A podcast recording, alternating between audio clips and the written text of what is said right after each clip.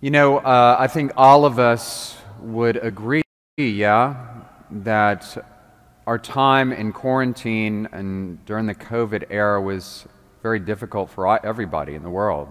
Um, certainly for us here. For myself and for many of the priests, it was a, a particular challenge in some ways because we would get called to go to the hospital to give somebody last rites, and we couldn't go in the hospital to give them last rites. They wouldn't let us in. And I certainly don't fault any hospital administrators because we were all making it up as we went along, you know, but we couldn't get in the door for well over a year. And um, so what I would do is if I got the call to go and give somebody last rites, I would park my car. I'd stand right there on the sidewalk in front of the hospital. I'd extend my hand, and I would give them last rites from the sidewalk, because that's as close as I could get. And what I would do is I would take a picture of the outside of the hospital on my phone and text it to the family so that they knew that I was actually there. So that happened one time, and I texted my uh, the outside of the, the hospital to the family, and at that very second, she texted back and said, "Father, the second I got your text, my mom died. As soon as I gave her last rites." And then she texted again, and it said simply, "Let us hope that God will bring peace in this chaos. Let us hope God will bring peace in this chaos." And I just share this with you. Um, do you ever feel that way? Do you ever feel that, is it possible that God can kind of bring peace in the, the chaos of life, the chaos of our culture, the chaos of our city, my heavens? And sometimes the chaos in our families, in our own self, right? I mean, is it possible that God can bring some, some kind of peace in this chaos? Because it can sometimes be chaotic. I believe very firmly that if we understand what Jesus says when he says, "Take up your cross and follow me," I think that what he's saying is this, that what impedes us can empower us, and what stands in our way can become the way to growth. What impedes us, like the greatest challenges that we've got, can actually empower us. And the challenges that we've got, what stands in our way, can become the way to growth if we use it. And that's what Jesus means, I think, when he says, "Take up your cross and follow me."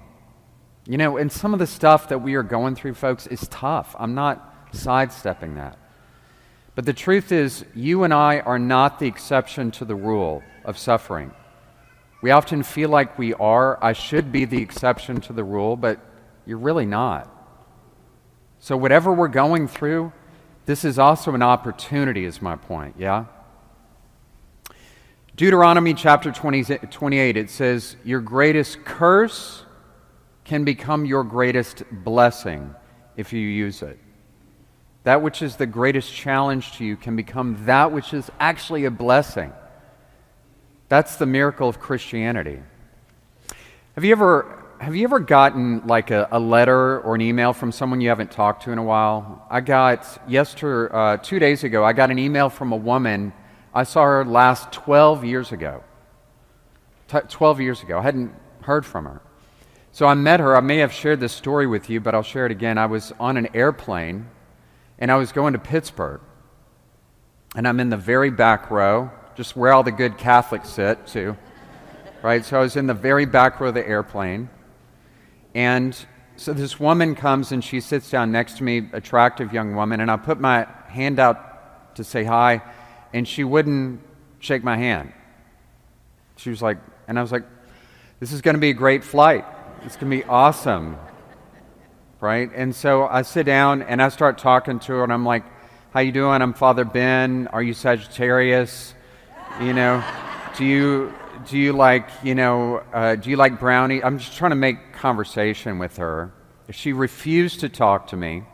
I was like, okay, right? Because I'm that annoying guy you never want to sit next to in an airplane, like Buddy the Elf. And so um, I, I'm sitting there and I'm starting to read my, my book, and she falls asleep.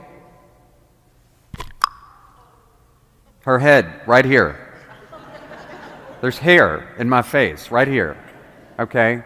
And right then this stewardess walks by and sees my collar and sees this woman, and I'm like, we are not an item, okay? We are not together. It's not like you complete me kind of thing.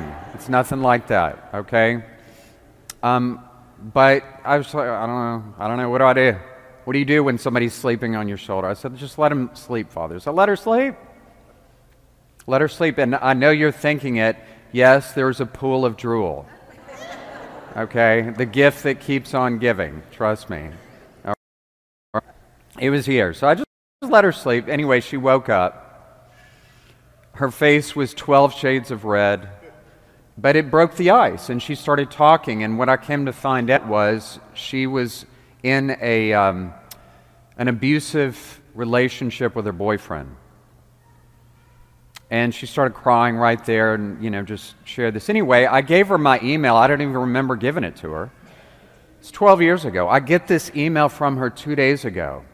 This is what she says to me. Father, you may not remember me. I didn't.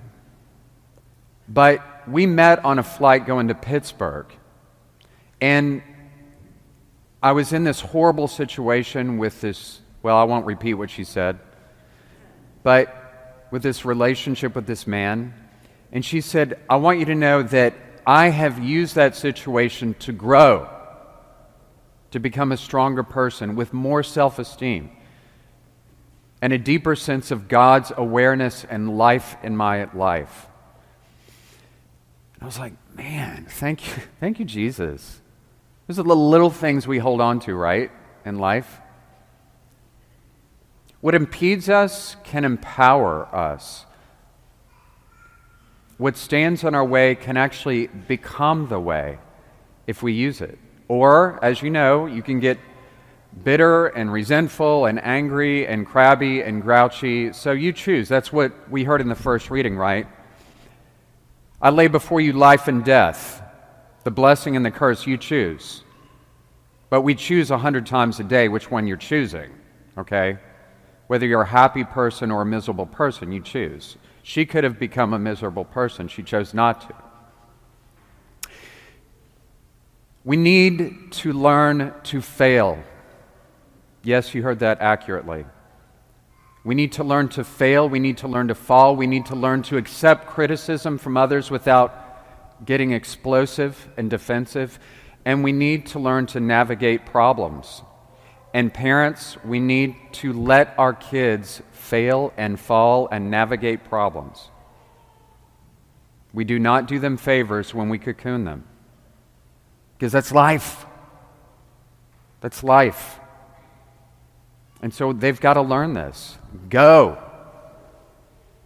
And, you know, I don't, I don't blame parents. You've probably heard me say this before. I don't blame them for wanting to protect, but we're not doing them. We're actually, in the, in the desire to protect, we actually can cause more harm. Why? Because when they, they encounter these things in life, they don't have, have defense mechanisms. What impedes us can empower us. What stands in our way can become the way. You know, I am the first to say in the history of the Catholic Church over two thousand years, we have had plenty of sinners and plenty of saints. We've made some mistakes, but we've gotten some things right. One of the things that we did very, very well in the Catholic Church is we've always been highly outspoken against slavery. In fact, for hundreds of years, when this was one of the major commerces in the world, it was the Catholic Church alone that was a lone voice, not only speaking out against it, but the popes excommunicated anybody that had anything to do with the slave industry. I can't tell you how eminently countercultural that was at the time. But it was the popes that took the lead on this, right? People making serious cash on that. Do you know the fifteen million slaves were taken from Africa? fifteen million. That's fifteen times the size of our city most of them women and children. This week in the Catholic Church, we had the feast day of a woman who was the victim of the slave industry. Her name was Saint Josephine Bakhita. Her name literally means the lucky one. The lucky one. Not so lucky. Getting kidnapped at the age of seven, she was sold into slavery five times over. She's kidnapped from Sudan at the age of seven, died in the year nineteen forty-seven. Do you know that by the year, by the time she was fourteen years old, Saint Josephine Bakhita could count one hundred forty whipped marks where she was whipped on her body by the same man. She could count one hundred forty whip marks on her body when she was fourteen. You know what she did? You know what she did? She prayed one hundred forty Our Fathers every day for the man who did that to her. I, I wouldn't do that. one hundred forty Our Fathers every day for the guy that did that. And she was once asked, if you met him again, if you met the guy that did this to your body, what would you do? And you know what she said? She said, I would go down on my knees and I would kiss his hands, because I never would have come to Christ were it not for him.